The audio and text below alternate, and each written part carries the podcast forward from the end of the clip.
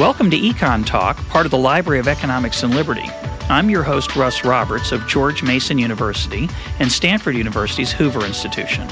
Our website is econtalk.org, where you can subscribe, find other episodes, comment on this podcast, and find links and other information related to today's conversation.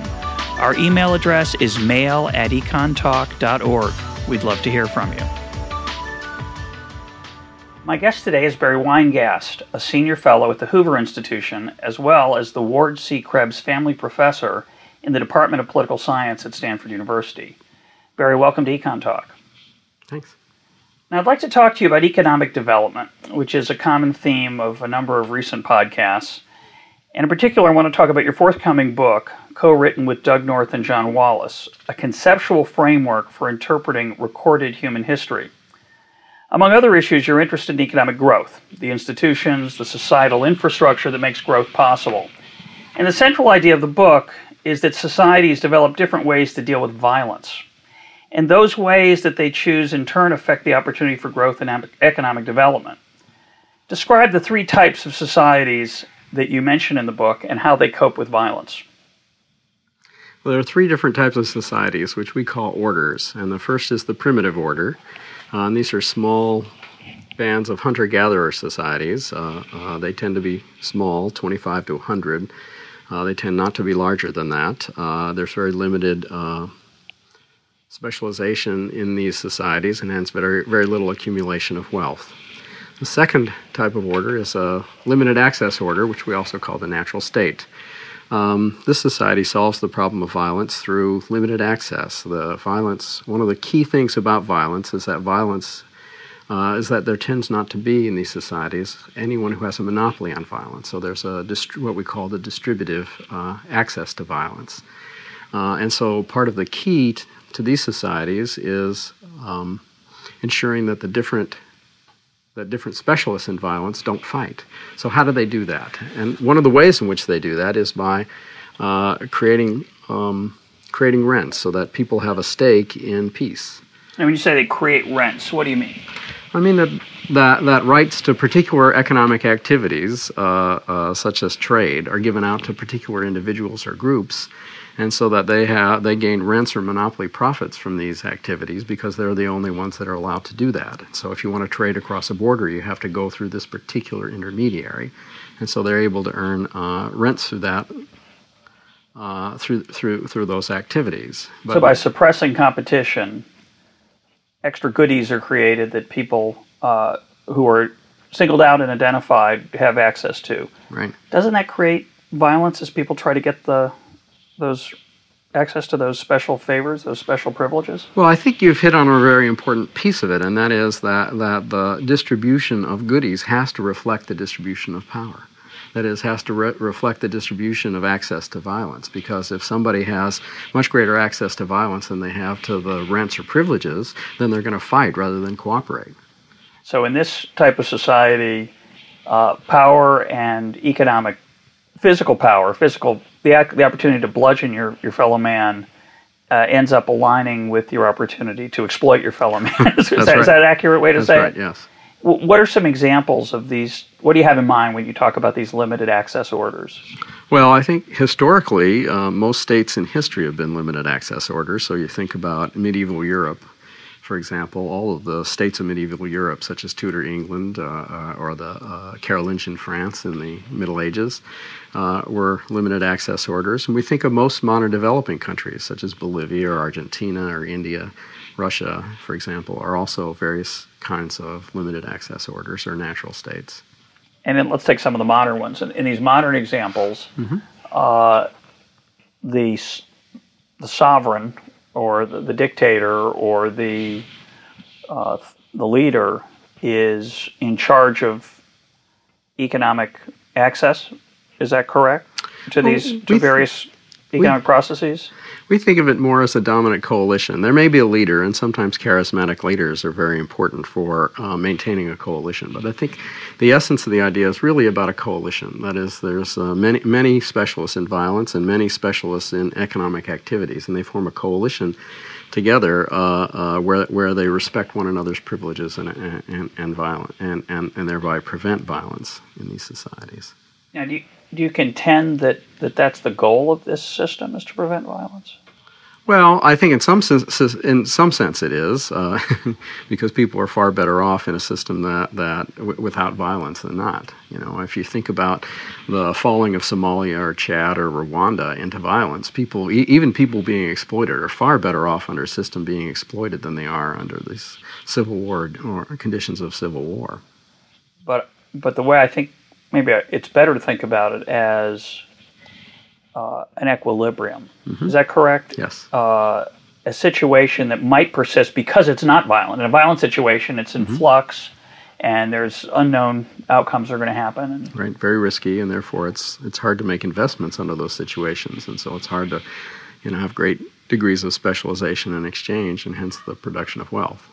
So, why don't in these limited access orders, and where the limited part I assume refers to both economic and political power, right? Absolutely. Right. Yeah. So if there's limited access to economic and political power, and violence is successfully uh, subdued, which it is in, in most of these societies, mm-hmm. uh, you don't have a lot of warlords and gangs and all that. Why don't they grow? Why aren't these limited access orders more successful given that the violence is subdued and there is the opportunity for investment the way you'd think would right. be the road to growth? Well, there are several reasons, and it all hinges on this idea of limited access. By virtue of limited access, it's it's hard for individuals, just anyone, to form organizations, and so there are limits of competition. There's limits on entrepreneurial power, and the like, and of course, there's monopoly rents throughout the system, the, the, all of which you know place limits.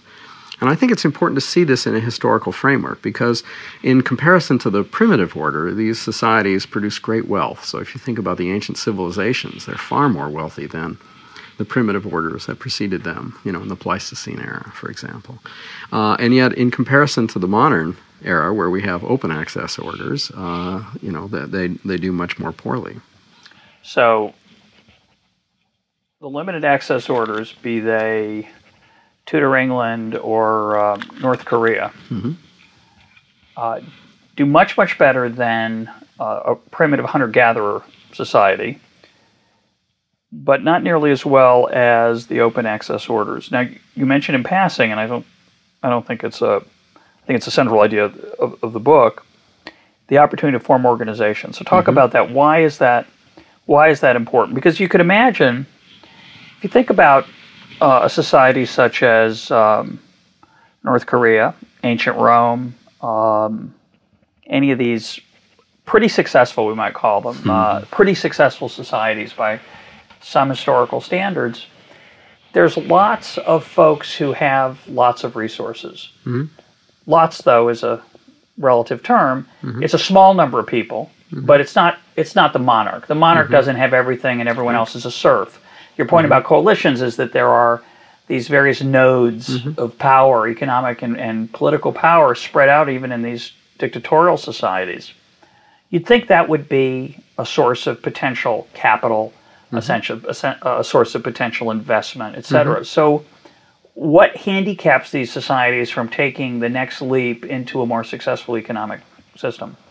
Well, part of it is the system of privilege and the, and the fact that there are limits on competition. I mean, one of the key things about competition, uh, sometimes thought of as Schumpeterian competition after the great mid century economist uh, Joseph Schumpeter, is the idea of creative destruction creative destruction. The idea that, that part of what the competitive economy is about is producing new ideas and new forms of organization and new products that outcompete the old you know the the traditional idea of uh, you know the, the the automobile replacing the horse and buggy, for example, and it's not the it's not the companies that produce carriages that uh, uh, that that produce the automobile, and so this kind of creative destruction is very important, and it's very important for that to work.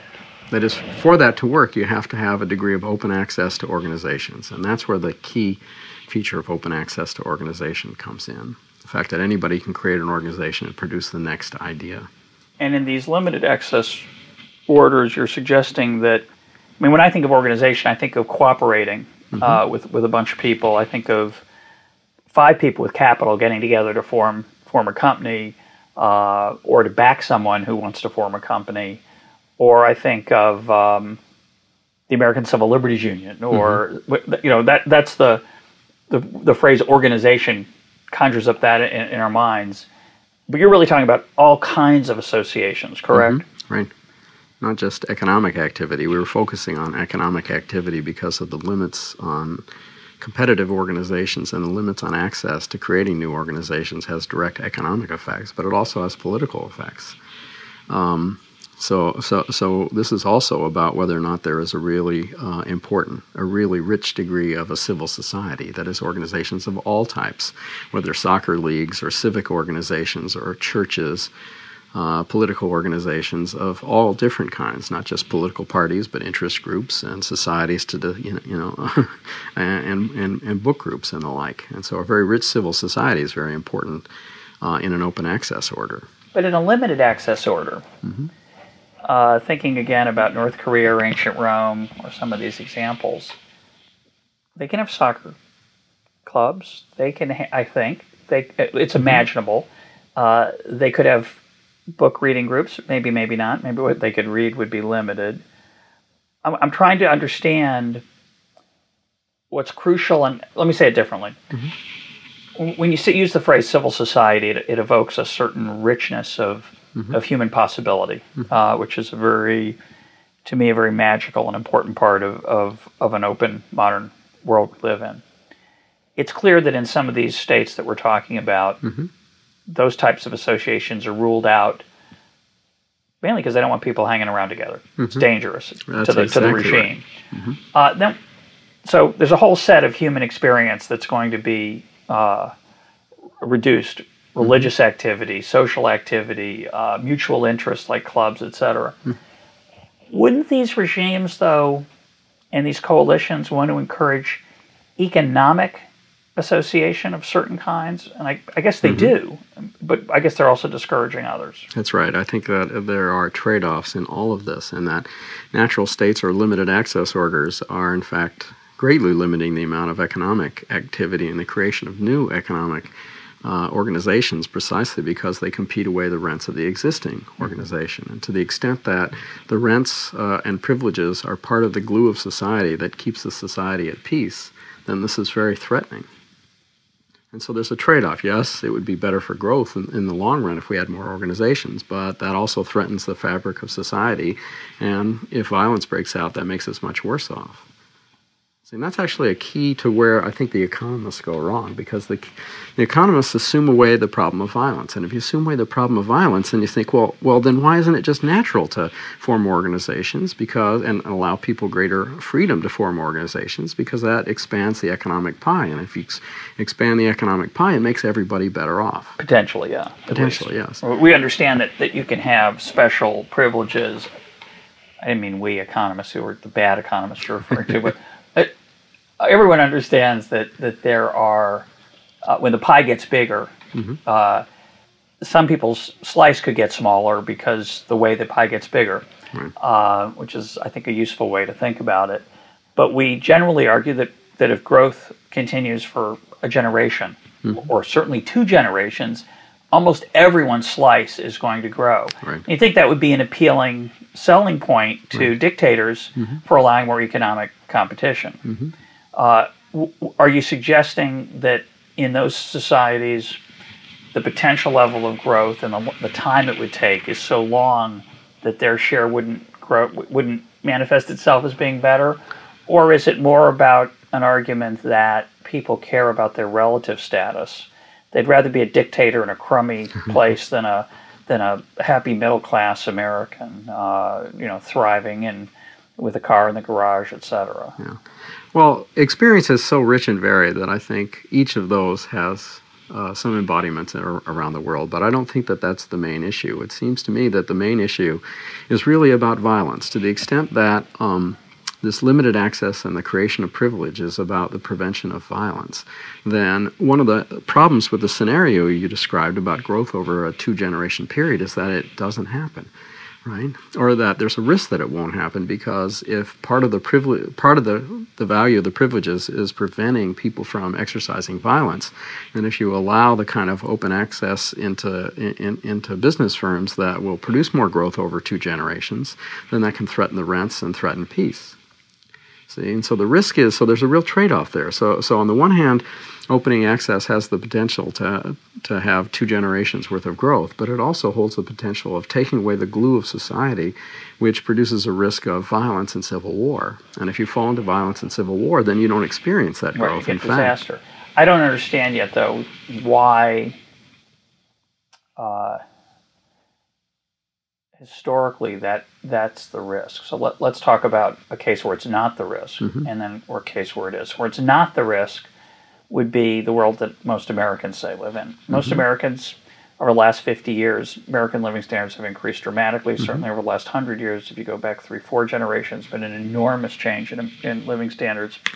And that's occurred through all kinds of creative destruction you mentioned, technological change, the competition to create that technological change. That's it has forced the innovators to share the benefits with consumers through competition from new competitors, et cetera. So most people are glad. The example I always use is uh, agriculture in 1900. 40% of the American people worked on the farm. Most people are glad we let that transition take place mm-hmm. where now we have 2% of the people working mm-hmm. on the farm. Surely there are some people who are disappointed. They wanted their great grandchildren to be farmers like them. They're disappointed, but the solace is they have a much a longer lifespan. They lead more, all kinds of more interest, their lives are more interesting in all kinds of ways. In these limited access orders, why doesn't that take place? What's at risk? Why would there's no risk in America, very mm-hmm. little risk in America that violence is going to break out mm-hmm. because uh, Toyota and Honda are doing better in the American car market, right, forcing American GM, car makers to compete. And, right. right. So, what is going on in these uh, these less open societies that's where the, the risk of violence is, is real and palpable? It's not just. I mean, I want to make. I want our listeners to understand. It's not just. Well, the police aren't doing their job. We're talking mm-hmm. about something radically different. Right. Well, think about PDVSA in Mexico, for example. I think uh, that, that's a good analogy to what's different about uh, uh, a natural state, firms in a natural state, than in the U.S. economy. So you gave the example of uh, uh, Honda and Toyota outcompeting uh, uh, Ford and GM, for example, uh, in in recent years. And why, why, why, so so what's the difference? Well, one of the things uh, think about PDVSA in Mexico. So PDVSA is the oil company, it, the state-owned oil company. It has a monopoly on this.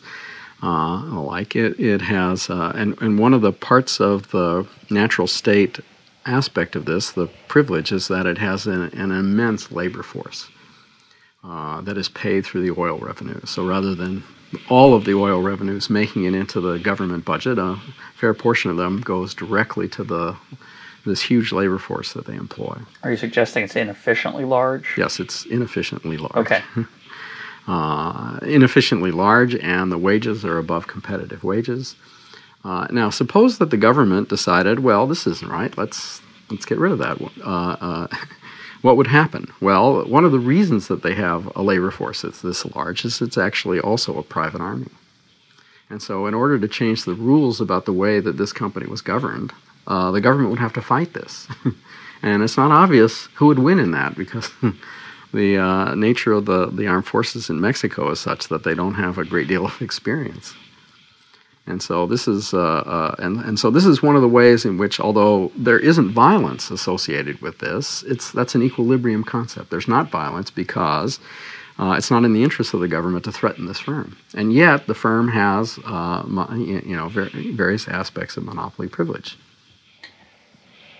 let's um, let's play this out a little farther. Uh, we had an interesting podcast uh, a while back with Bryan Caplan, whose new book, uh, talking about his new book, The Myth of the Rational Voter. Mm-hmm. And in that book, he argues that voters are irrational, eh, excuse me, ignorant and irrational, uh, and are not aware of their economic uh, not always aware of, of, what's in their best economic interest, and certainly don't have an incentive to act in their own economic interest when they're in the ballot, uh, mm-hmm. when they're mm-hmm. filling out their ballots and voting. So if we went to these workers in this Mexican uh, oil firm, oil monopoly, and said, "Look, you guys, you know, you're living well now relative to your neighbors, but." You don't realize that this is an incredibly inefficient system. An enormous portion of of output here is being sacrificed because of the way that the incentives are, and, and you're aware of it because mm-hmm. you can see that you don't work so hard, which is pleasant. But you know, if we could just get rid of this monopoly mm-hmm. uh, and loosen things up around the economy in general, you'd do better. You, you think you'd do worse, but actually you'll do better. Mm-hmm. Now, are they going to be against that because of the uncertainty, because they don't believe the economics? Or is it what I think you're saying before, which I'd like to see you push into this example? Are you saying that something really radically different could come out of a, a rearrangement of incentives in the oil company?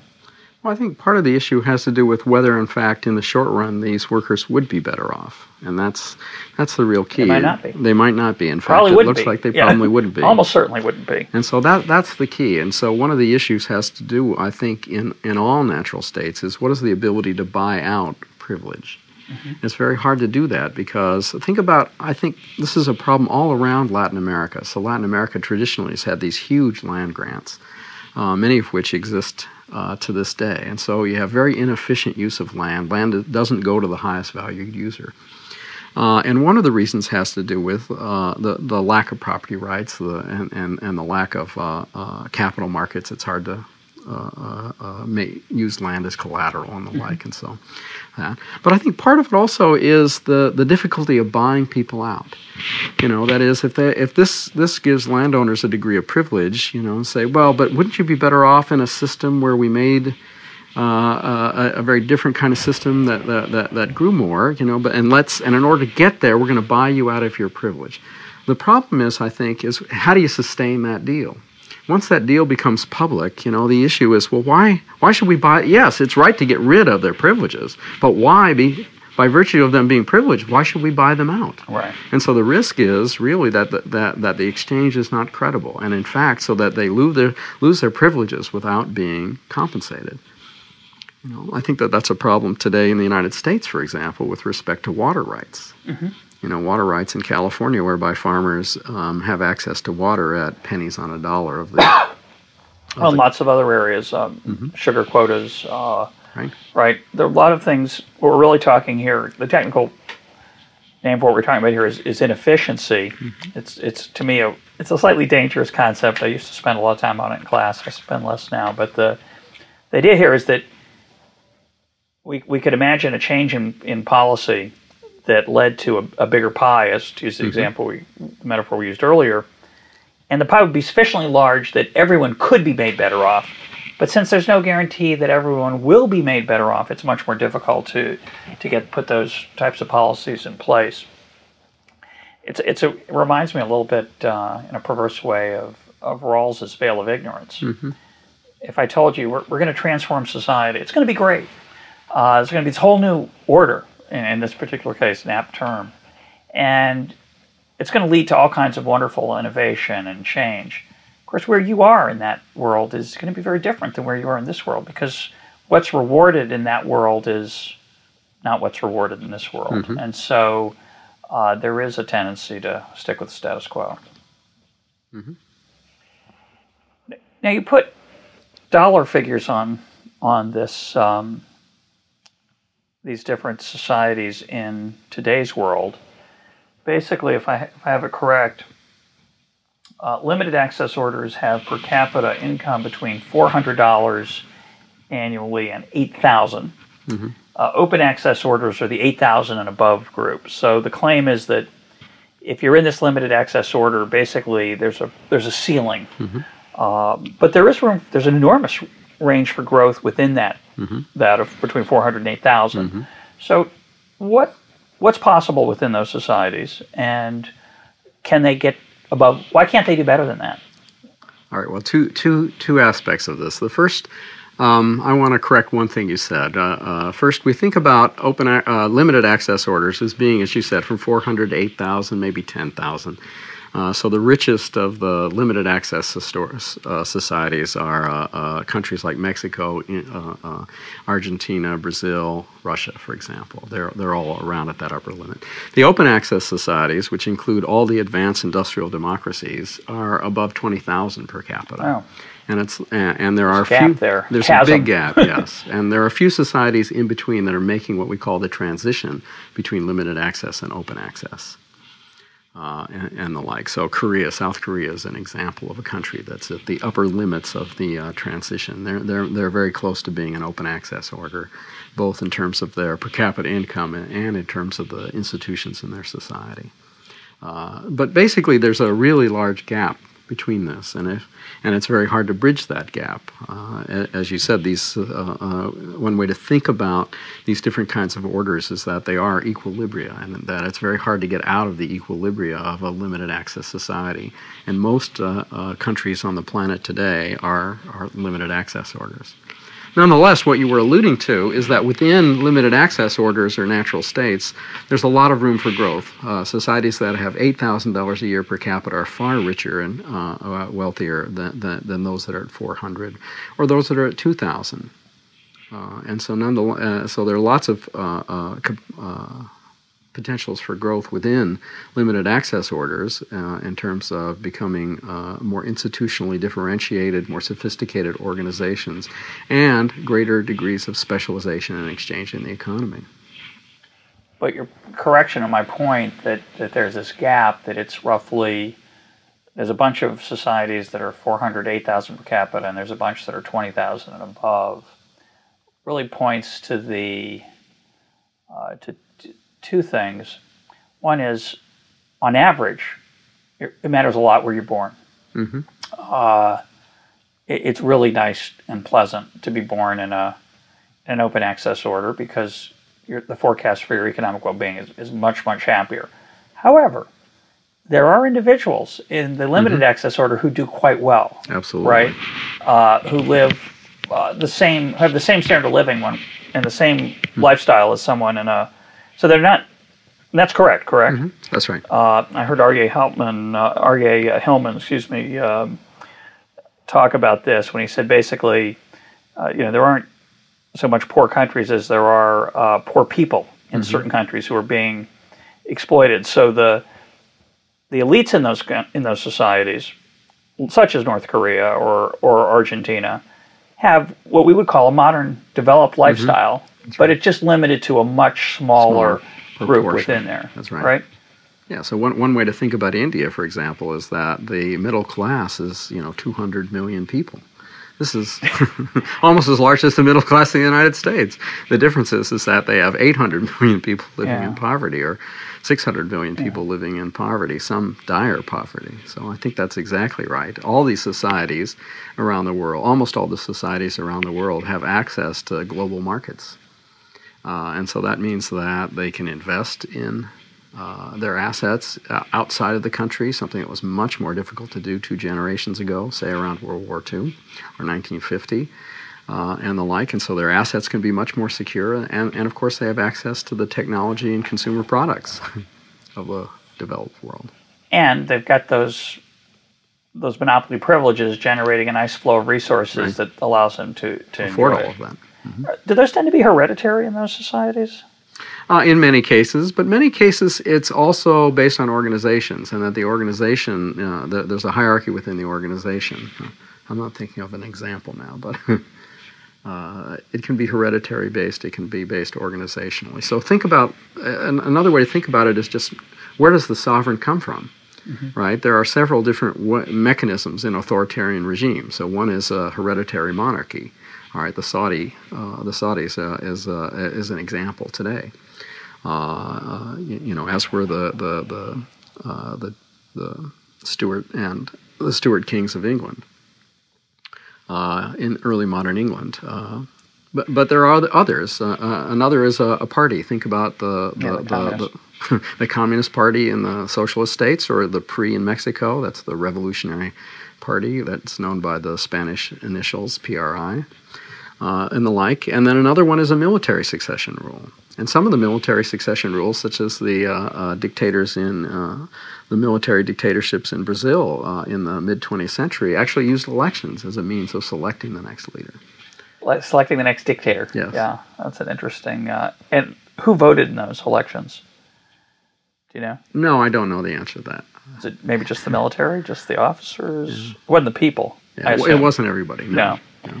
Now, this conversation to some of you out there listening might strike you as a, a sort of pie in the sky, to use a bad phrase, given we're talking about economic pie, but um, a theoretical conversation about ways of categorizing, uh, creating a taxonomy of different societies. But what I found fascinating about the book is its implications for economic uh, development. So I'm actually going to read uh, from the first page of a recent paper where you've applied some of the ideas in the book to economic development. Uh, the paper is called Limited Access Orders in the Developing World A New Approach to the Problems of Development. Because I think what's interesting about the approach is the way it gives you a new way to think about uh, not so much maybe economic development, but the failures of economic development. So let me give you it's, it's a lengthy quote, but I think it really sums up uh, a lot of uh, the state of economic development and uh, attempts to uh, to help people around the world. Here's here's the quote. Existing development policy is based on models of the developed world and attempts to make developing countries look more like developed ones.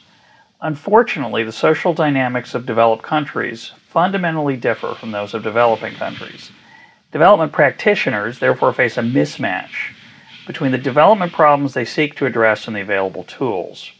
They aim, they aim to implement social, economic, and political institutions characteristic of the developed West in societies that often cannot even secure basic physical order. To improve state capacity, they might, for example, administer donor funds conditional on improving government transparency through better financial auditing of public funds. But they do so in countries where potential leadership groups compete for control through violence, intimidation, and occasionally the ballot box, and where new groups replace old groups at regular intervals. Development practitioners face the futility of trying to solve a problem without knowing its cause and to build state capacity in societies that regularly dismember their governments.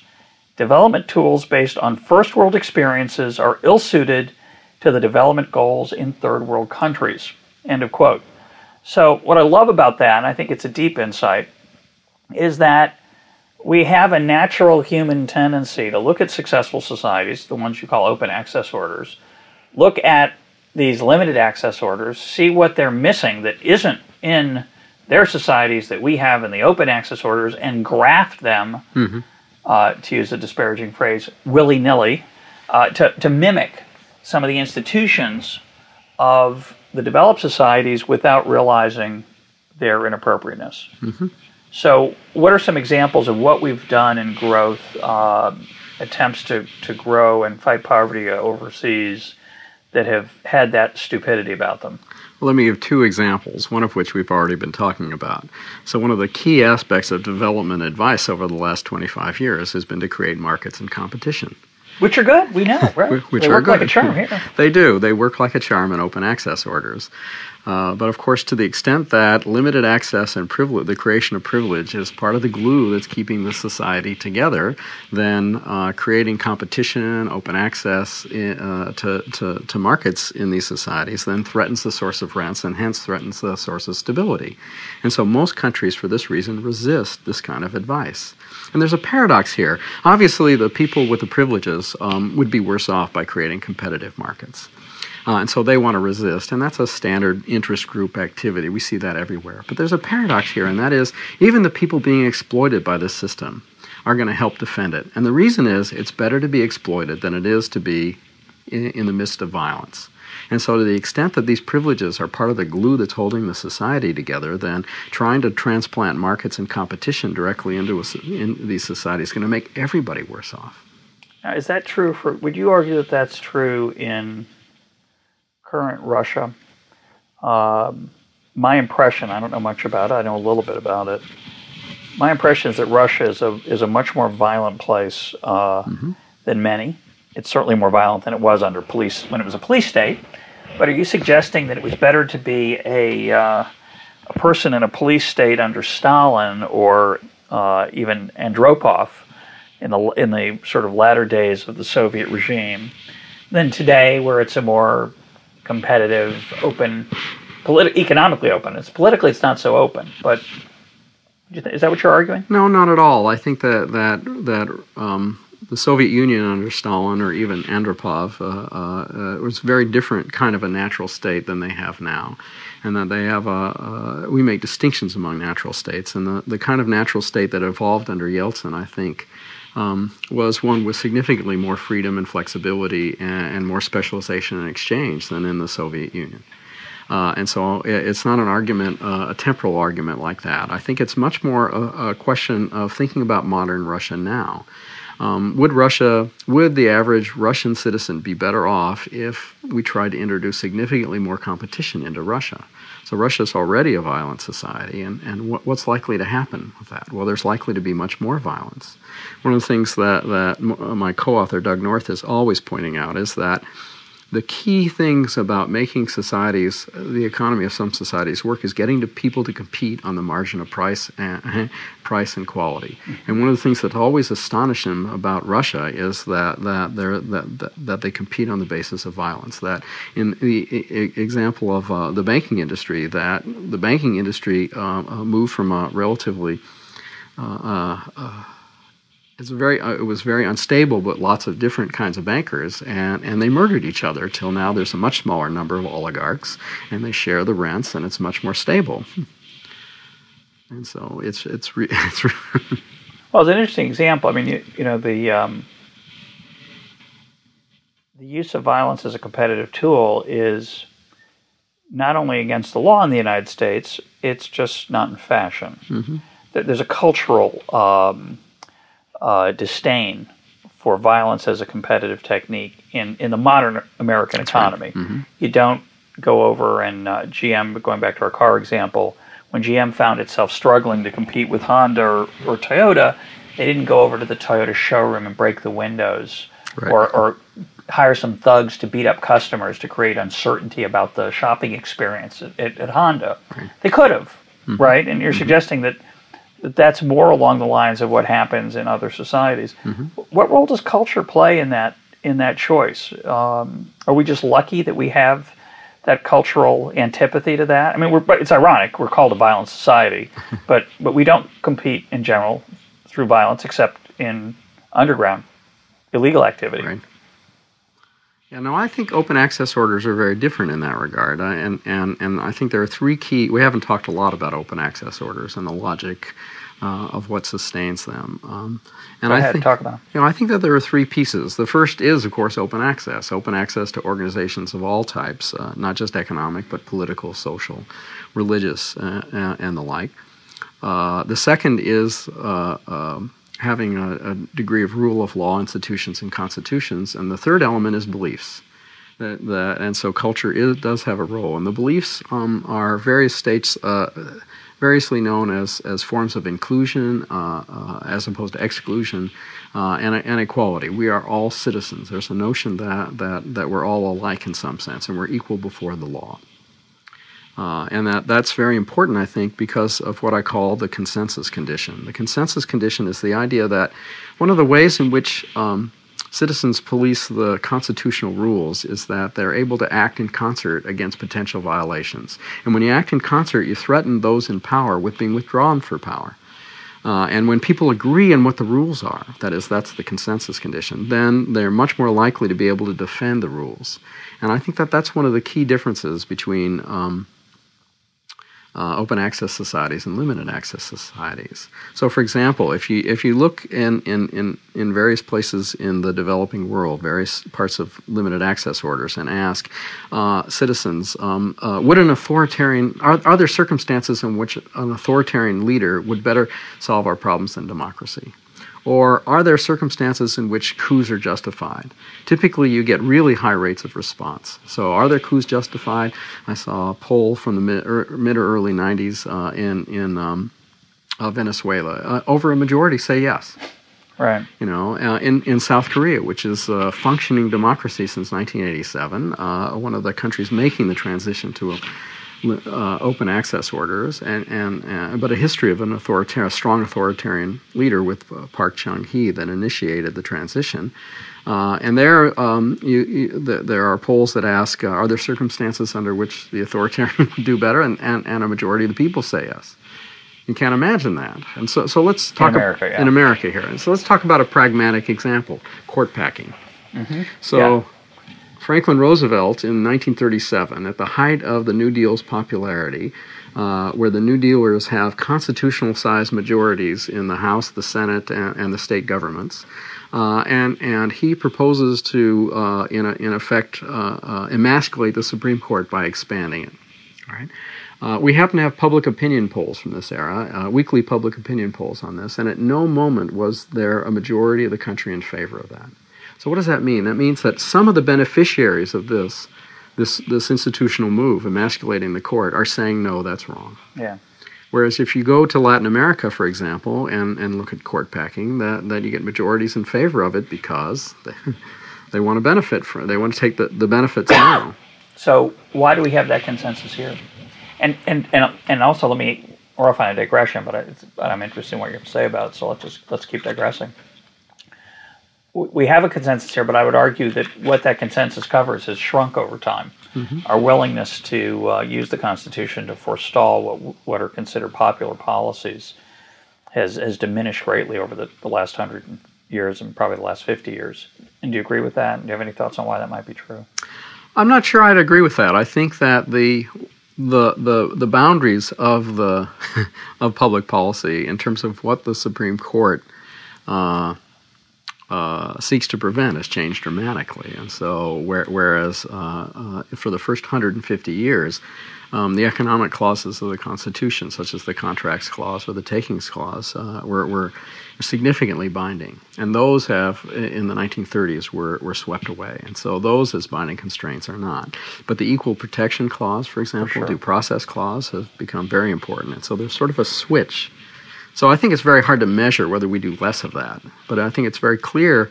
I think what you're suggesting that with respect to the economy, that there's um, been a, a, significant change in, in, the way the Constitution works.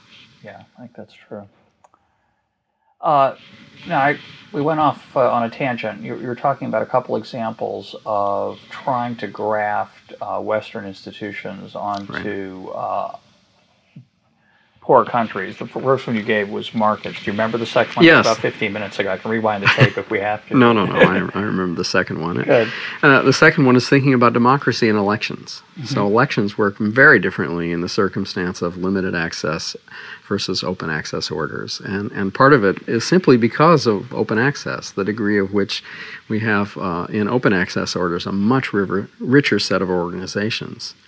So in uh, uh, so that's that that's an important piece that that people are much more likely in open access orders to be able to organize and represent themselves, or have some organization represent themselves, re- represent them than they are um, in limited access orders.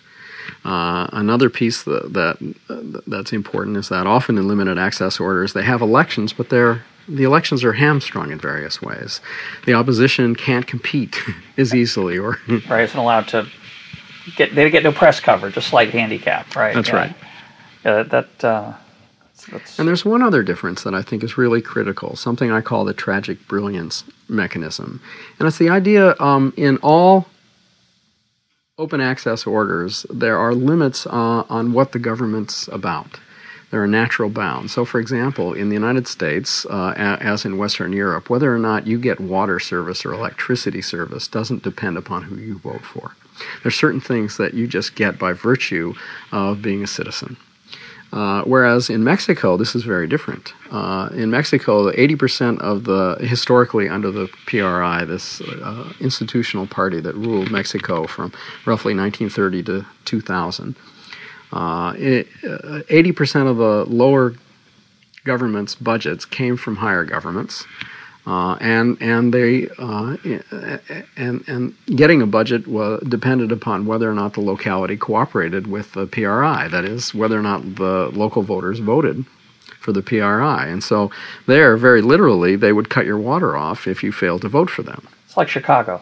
It's like Chicago, Chicago is an example In of the that. old days. Yes, in the old days, under the older Mayor Daley, and the city machines of the United States to a degree at the turn of the 20th century. yeah, you know, I, I was joking, but it's not. It's not really a joke. I, it was. Yeah. It was claimed, and I, I think it's true that that Hyde Park, the area where the University of Chicago is, and which often voted for Mayor Daley's primary opponent, the Democrat challenging Mayor Daley, if there was one, if the first Mayor Daley, was alleged that because of that, Mayor Daley would would give Hyde Park poor snow removal, poor garbage collection, etc. So I, there may be some actual truth to the joke, unfortunately. Yes. Um, so, given this, the failure of uh, of most development efforts that have tried to graft these Western institutions into environments where they do not function the same way, what, if anything, is possible to help currently poor societies become more successful? What, if anything, might work to help currently poor societies join more successful open access orders? It, it appears to be the exception that- rather than the rule. We, we have this incredible optimism that it's like building a bridge. If you just just apply the enough resources, we can just get this thing done. Right. That's the Bono uh, solution, Right. um, the UN solution. We just just got to work together. Right. And you're suggesting there's fundamental forces that oppose it. So does that mean we should just throw up our hands? Is there anything? Is there anything that we can do out from the outside? Is there anything that they can do? Those who are suffering from these uh, systems on the inside. Well, before I a- answer the question directly, I want to focus on, on something you said, and that, that is the idea that uh, that so many people have the this naive optimistic view that if we just apply that it's like an engineering problem that if we just apply enough resources and and of course arguing on the other side are economists like Bill Easterly Right. Uh, you know, who who uh, observed that over that since World War II, the developed countries have provided on the order of a trillion dollars to the developed world and gotten very little payoff. Uh, there are very few success stories that you can point to uh, as as having uh, uh, succeeded because of, of aid. There are some success stories, such as the the Southeast Asian tigers, but they tended not to succeed by virtue of the aid. Somebody does win the lottery every year, every lottery. Right. know, so pure chance. Well, that's a bad example, but um, it's a very bad metaphor. But you get my point. Yes. All right, so let's turn to the question. So, what what is it that can be done? And w- one of the things that we point out is that uh, focusing on the nature of the natural state, there are there we do have a notion of the progression of natural states, uh, and we differentiate actually three or four different kinds of states of natural states or limited access orders. Uh, one is a fragile, the the next is a basic, and the next is a mature. And so the, these can be distinguished in the nature of the organization. So in a fragile natural state, the only organization is the state, and it's very fragile and it's subject to falling apart. And examples in the modern world are Chad and Somalia uh, and uh, um, uh, Rwanda, or, uh, Afghanistan. Afghanistan. Yes. Uh, in the basic natural state, uh, basic natural state, there are there is a differentiation of organizations, and so there is a degree of specialization and exchange that can occur in these societies. But all organizations are part of the state. There are very few sanctioned organizations that are, uh, uh, say, privately held corporations. And then in the mature natural state. Um, uh, there are private organizations. They're all elite based, and so they all have degrees of privilege typically.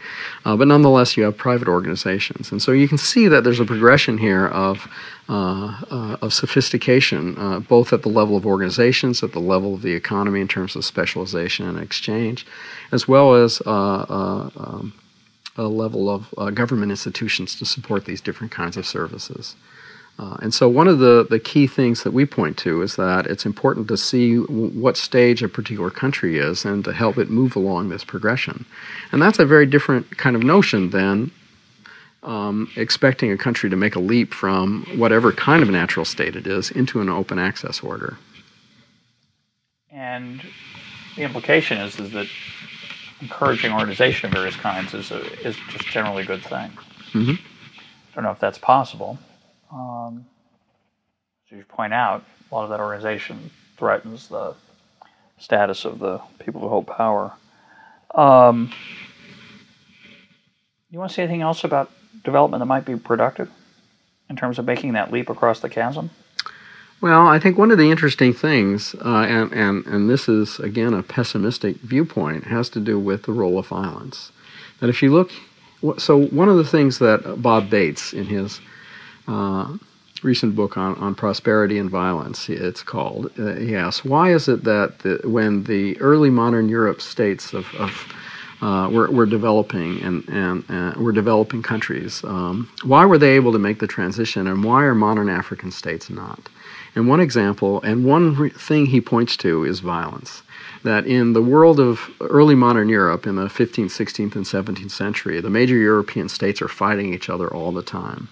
And this means that states that pro- provide, uh, that, that, that devise better institutions, both for husbanding the economy and for mobilizing resources, um, are uh, more likely to succeed in that competition. And so states in Western Europe progressively develop because the uh, uh, greater degrees of uh, sophistication in, in, government institutions uh, uh, help the countries in that kind of competition.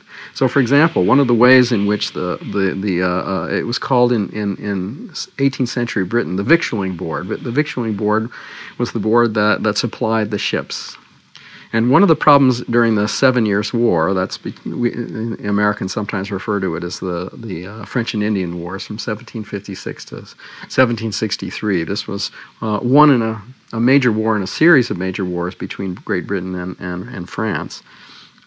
Uh, so the British fleet is much larger than the French fleet, but still, the the, the British are not able to, to, to, to bottle up the, free, the the French fleet in in in the um, in, in the ports because they can't stay at sea long enough. And there, hmm. there just aren't enough of them. I mean, there may be 10 times as much, but still they can't be out there policing the, the, policing the harbors.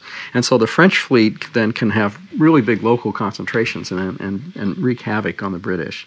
And so, and part of the problem is victualling, is supplying the ships, because who gets to supply the ship? Well, this is a this is a privilege. It's given to a lord who's a prominent member of the coalition. Uh, he has no particular specialization in this. It's just a privilege. It's a way to make profits.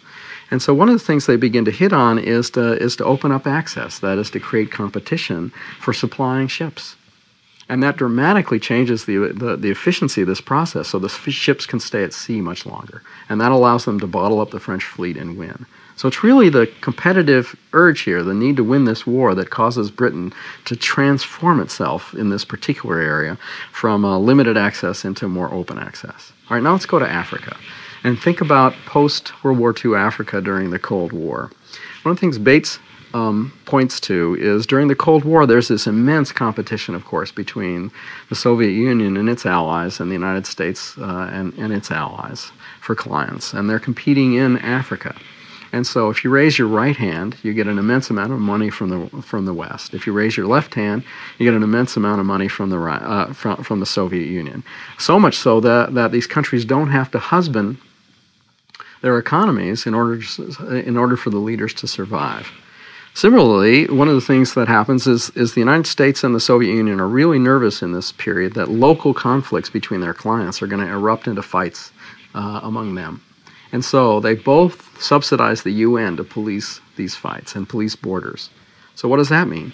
That means that, that, that the West has prevented the kind of competition in Africa that was the very kind of competition that allowed it to succeed. It's a gruesome story, Barry, but it, very interesting. it is a gruesome story. As I said, it's pessimistic. Uh, it also helps us understand East Asia, Japan, uh, uh, uh Taiwan, and, and North, South Korea, for example, are all countries that face security threats different kinds at different periods. Uh, it's fascinating. Have you seen the movie The Queen? Yes. Okay, so we watched it. Uh, it's the story of how the monarchy in, in Britain reacted to the death of Princess Diana. And um, I was trying to explain it to my kids, trying to explain to them what the royal family is in England. It's almost impossible to explain. Um, when asked what do they do, the answer is not much. When asked what their role is, the answer is not much. When asked what they get in return, the answer is a great deal. Uh, I tried to explain to them what a figurehead is, it's a difficult term to explain. It's uh, it's uh, has a texture to it that is that is inherently uh, subtle and complex. But it, it strikes me thinking about the movie and your your story somehow Europe was able to get to a place where the monarch was a figurehead. What a great thing! Uh, even if they're expensive, it, it's a bargain. It's a tremendous bargain.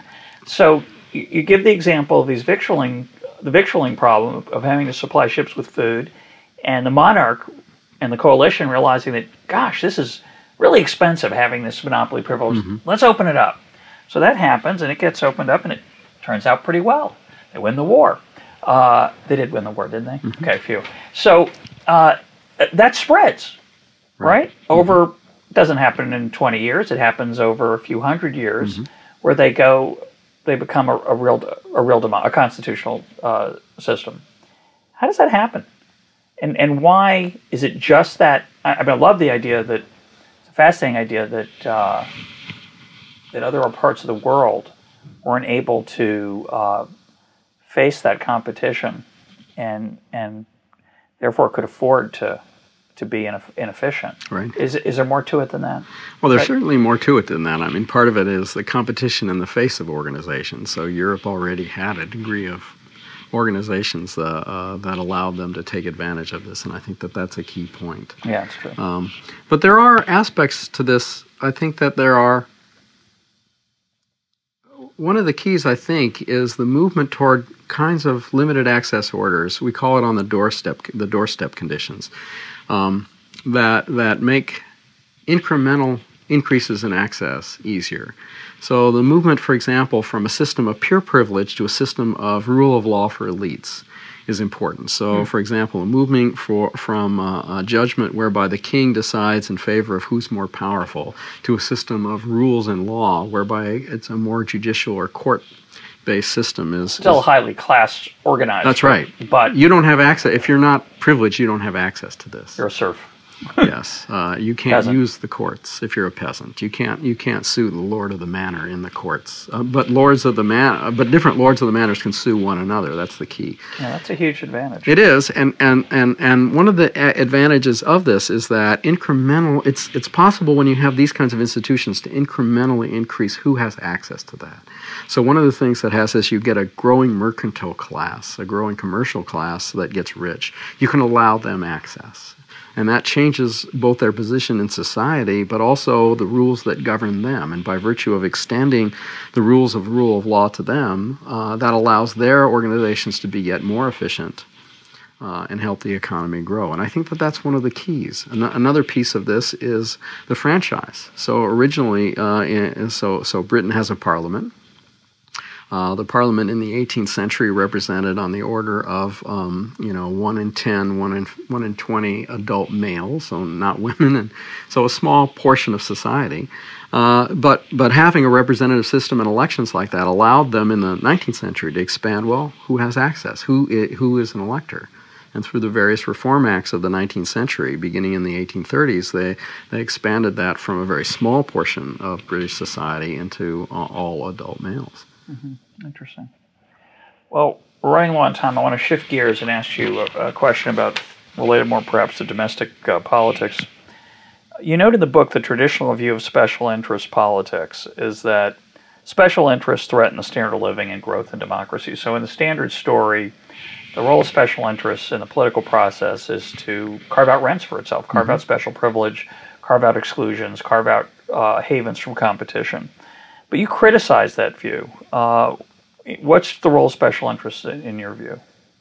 Well, in some ways, we turn this on its head. Uh, it, it is true that all organizations and special interests want privileges, they want to create rents and, and the like. And so, all societies, including open access societies, have uh, organizations that, that seek rents. The difference is, is that when you have open access and many organizations that are competing for rents, uh, i the problem with giving privilege to a small number of them is that all the rest are denied.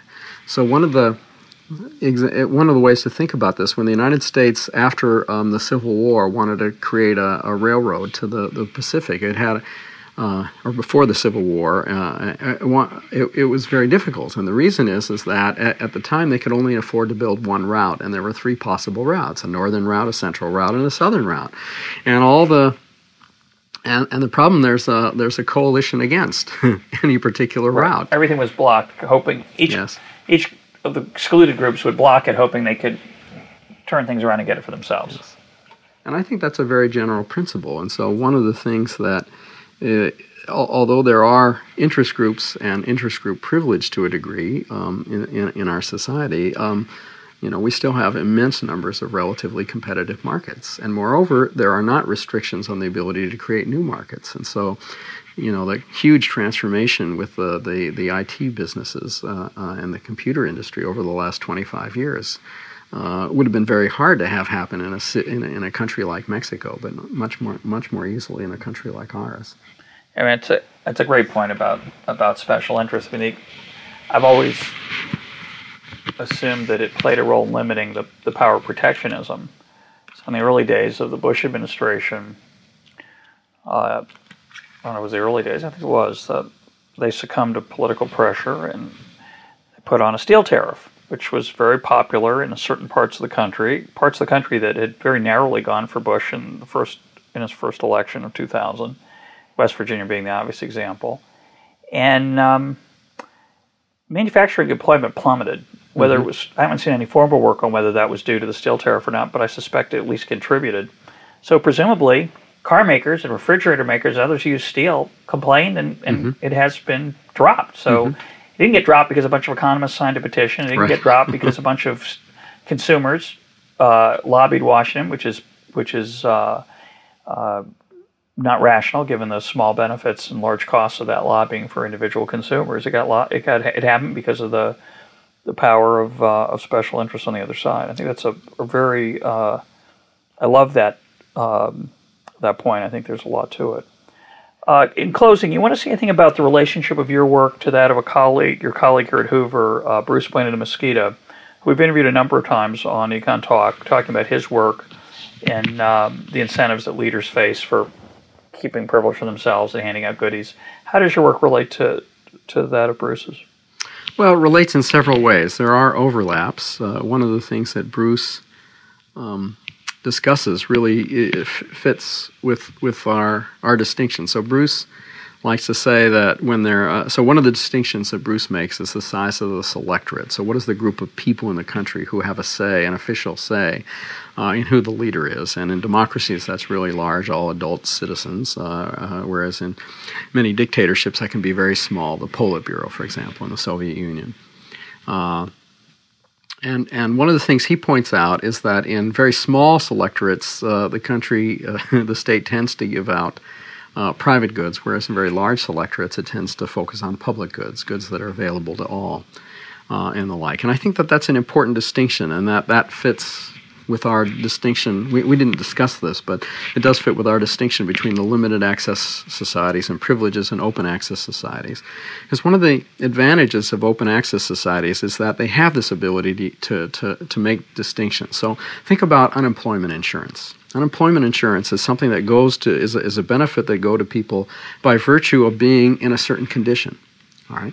Um, most natural states do not have the ability to um, uh, pursue policies of this kind. Uh, of, of, and, and, it's not just unemployment insurance, it's also poverty relief programs, uh, health benefits, and the like. Instead, there it's who you know, what organization, what patronage system are you in, for example.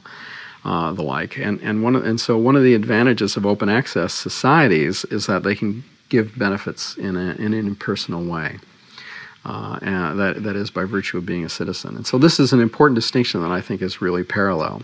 But there is a difference, and, and one of the things we didn't discuss is, is the theory of the state, that is, how we think about the state and the organization of the government itself. And most models of the state, uh, uh, Bueno de Mesquita et al. In, in particular, think about, begin with the state as, as taking it as given, that you have a state, it has a monopoly on violence. And this brings us back to the very beginning uh, of, of our discussion that, that we argue that you can't start there, that the way to understand the way states form uh, is because of how they solve the problem of violence. And so let me just end uh, this by saying so, one of the problems with Bruce's work uh, uh, is that it takes the size of the selectorate as given. Well, where does that come from? Hmm. you know, how do you you know, how, how, do you get, why does one country have a small one and one country have a big one? And the like. Yeah, once it's set, it's interesting to analyze it, but the, the deeper question is where, where does it come from originally? Right. Um, Perhaps Bruce has some thoughts on that. Oh, well, I'm sure Bruce does. we'll ask him. My guest today has been Barry Weingast, Senior Fellow at the Hoover Institution. He's the Ward C. Krebs Family Professor in the Department of Political Science at Stanford University. Barry, thanks for joining us. Thanks for having me.